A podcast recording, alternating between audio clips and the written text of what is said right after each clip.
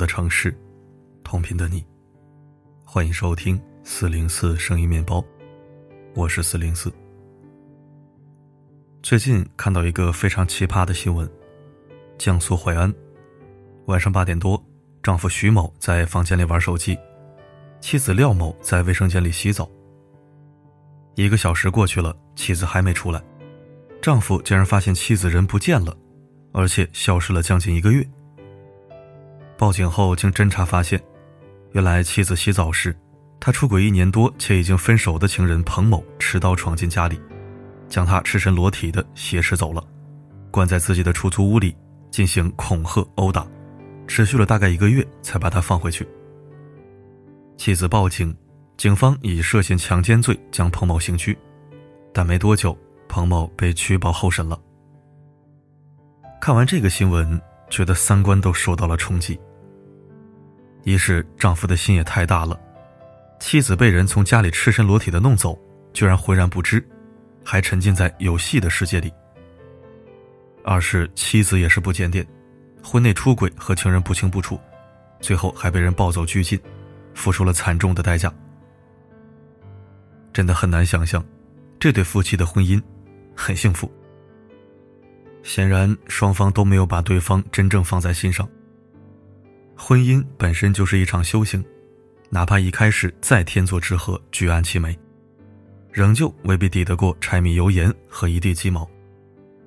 更严重的是，有些伴侣根本没有对婚姻的忠贞，没有对责任的坚守，也没有对底线的认知。没有责任感的婚姻，注定是空架子。常听一句话：遇到错的伴侣，对任何人而言都是毁天灭地的大事儿。有些婚姻是有毒的，会要了你的命。前两年有一出悲剧，曾让人扼腕叹息。温柔乖巧、肤白貌美的杨丽萍，在重点中学当老师。在一次偶然的际遇中，爱上了花言巧语、没有正当职业的朱晓东。朱晓东知道杨丽萍家里家底殷实，就展开各种追求，山盟海誓，终于把女孩骗到手。家人全部反对，父母甚至哭着劝杨丽萍。可是杨丽萍却听不进劝，觉得自己眼光没问题，一意孤行。办酒的时候，男方不出钱，新娘子只穿了一件白色蕾丝上衣和牛仔裤，就把自己嫁了。婚后，丈夫的真面目迅速暴露，杨丽萍这才知道，自己的丈夫游手好闲，在外面欠了几十万的赌债。好心的杨丽萍给她还了十几万的债，还介绍工作给丈夫。可朱晓东三天打鱼两天晒网的工作，还跟不同的女人暧昧，隐婚和别的女人谈恋爱。一段婚姻，五月办了酒，八月两个人就吵架闹离婚。最后朱晓东将杨丽萍杀害并藏尸冰柜。随后的一百零五天中，朱晓东用杨丽萍的微信假装正常生活。把杨的钱转入自己的账号，又刷爆他的信用卡，泡吧，跟别的女人约会，还带另外一个女人去首尔旅游。有一种伴侣，不仅没有责任感，还随时准备踏着你的尸骨向上爬。对这样的人，原谅和包容，那就是对自己的残忍。千万别去当那个被毒蛇咬死的农妇，看清了真面目，就千万别再抱幻想。能远离就远离。身边常有一些人，明明很优秀，却选择了并不好的伴侣在一起。原因其实很扎心，因为他们总是因为各种原因不自信，觉得自己配不上好的。比如，有的人出身不好，有的人年龄偏大，有的人觉得自己不是处男处女，心怀愧疚，于是随便找了一个人在一起，或者明知道伴侣并不好。还是没有勇气离开，这样将就的人生，注定以悲剧收场。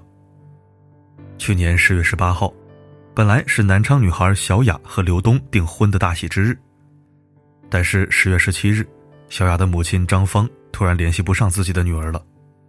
之后多日，小雅人间蒸发一般，直到小雅的遗体被人在水塘里发现。小雅在读书的时候就是学校里的院花，长相清纯可人，家底也比较殷实。三年前因为一起交通事故遇到辅警刘东，觉得对方工作体面、为人正直，就选择了在一起。但是这段感情一开始就遭到家人和朋友的一致反对。朋友说，三年里两人分分合合，二零一八年曾有一次较长时间的分手。他们两个人分分合合了很多次，二零一八年这一次分手时间最长，且是刘东提出来的。我们当时作为朋友都劝小雅，分手挺好的，这个男生没有担当，跟他在一起能幸福吗？但是没想到，二零一九年两人又复合了，没多久竟然去领了结婚证。同年十月初，小雅告诉母亲，自己要订婚了。我虽然一直不看好这个男孩，但已经走到这一步了，当时想着订婚就订婚吧。小雅的母亲说。可没想到，等来的却是女儿遇害的消息。小雅真的好可怜，那么单纯的爱着自己的男朋友。却不知，对方早已在背后备好了屠刀。一个家里，如果没有爱和责任，没有温情和呵护，其实和地狱差不了多少。人生的真谛和婚姻的真谛，其实不过短短九个字：不将就，先悦己，后悦人。不将就，不从众，学会自我治愈、自我承担。不将就于一个不爱的人，不盲从于世俗的价值观。不被眼前一地鸡毛所遮蔽，不因世事无常、人心善变而放弃自己最宝贵的东西。正如奥黛丽·赫本的遗言：“人最重要的是有能力自我修复、自我复活、自我救赎，永远不要指望任何人。”说到底，人的一生中，爱上一个人很容易，可要走过漫长的婚姻却很难。越是开放自由的年代，越需要我们去固守心中的尺度，越需要我们去保持精神的审慎，越需要我们去注意行为的准则。其实，一个人孤独终老，并不那么可怕，可怕的是一辈子都在和烂人的纠缠中虚度光阴。婚姻也好，恋爱也罢，目的是双方的幸福，而不是。一方的一味索取，另一方毫无保留的付出。那些已经烂掉的感情，纠缠只会让付出的人更加疲惫。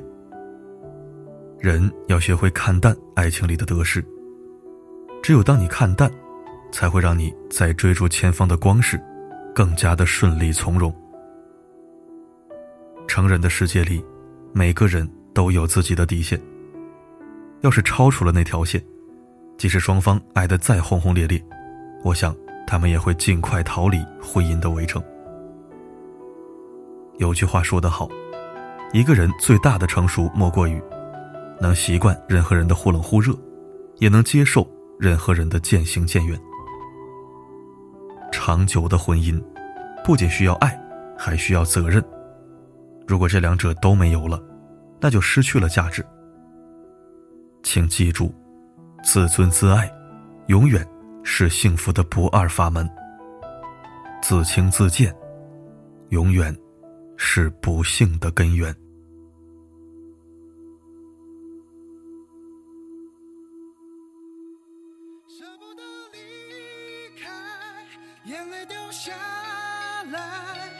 的爱花白何时开？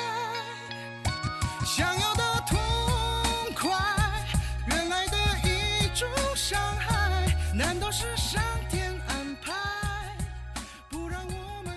感谢收听。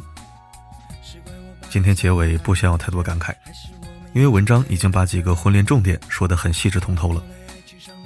如果一定要说，那就是沉迷游戏真是太害人了。好了，不闹了，讲两句人话。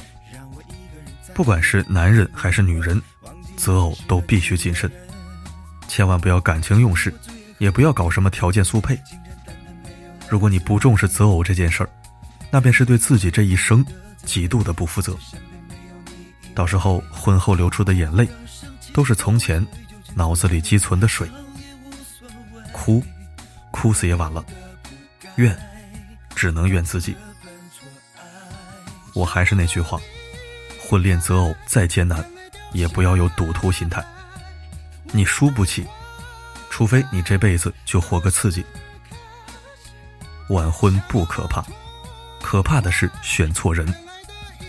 现在听着都是大道理，等栽了跟头，都是悔莫及。好了，今天的分享就到这里，我是四零四，不管发生什么，我一直都在。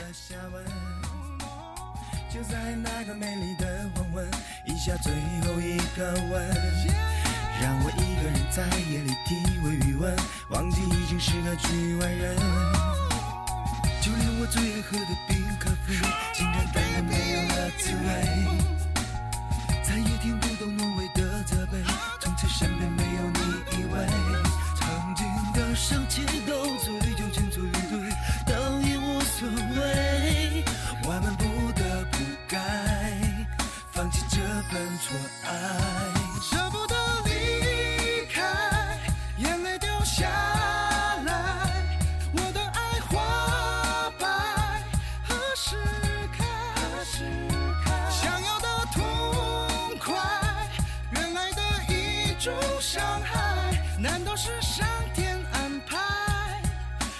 我们相爱。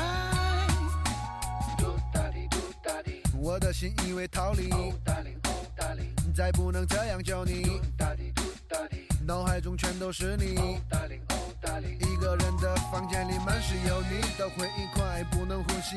两个人点点滴滴不再挂着，需要勇气。我们不得不该放弃这份错爱，舍不得离眼泪掉下来，我的爱花瓣。何时开始？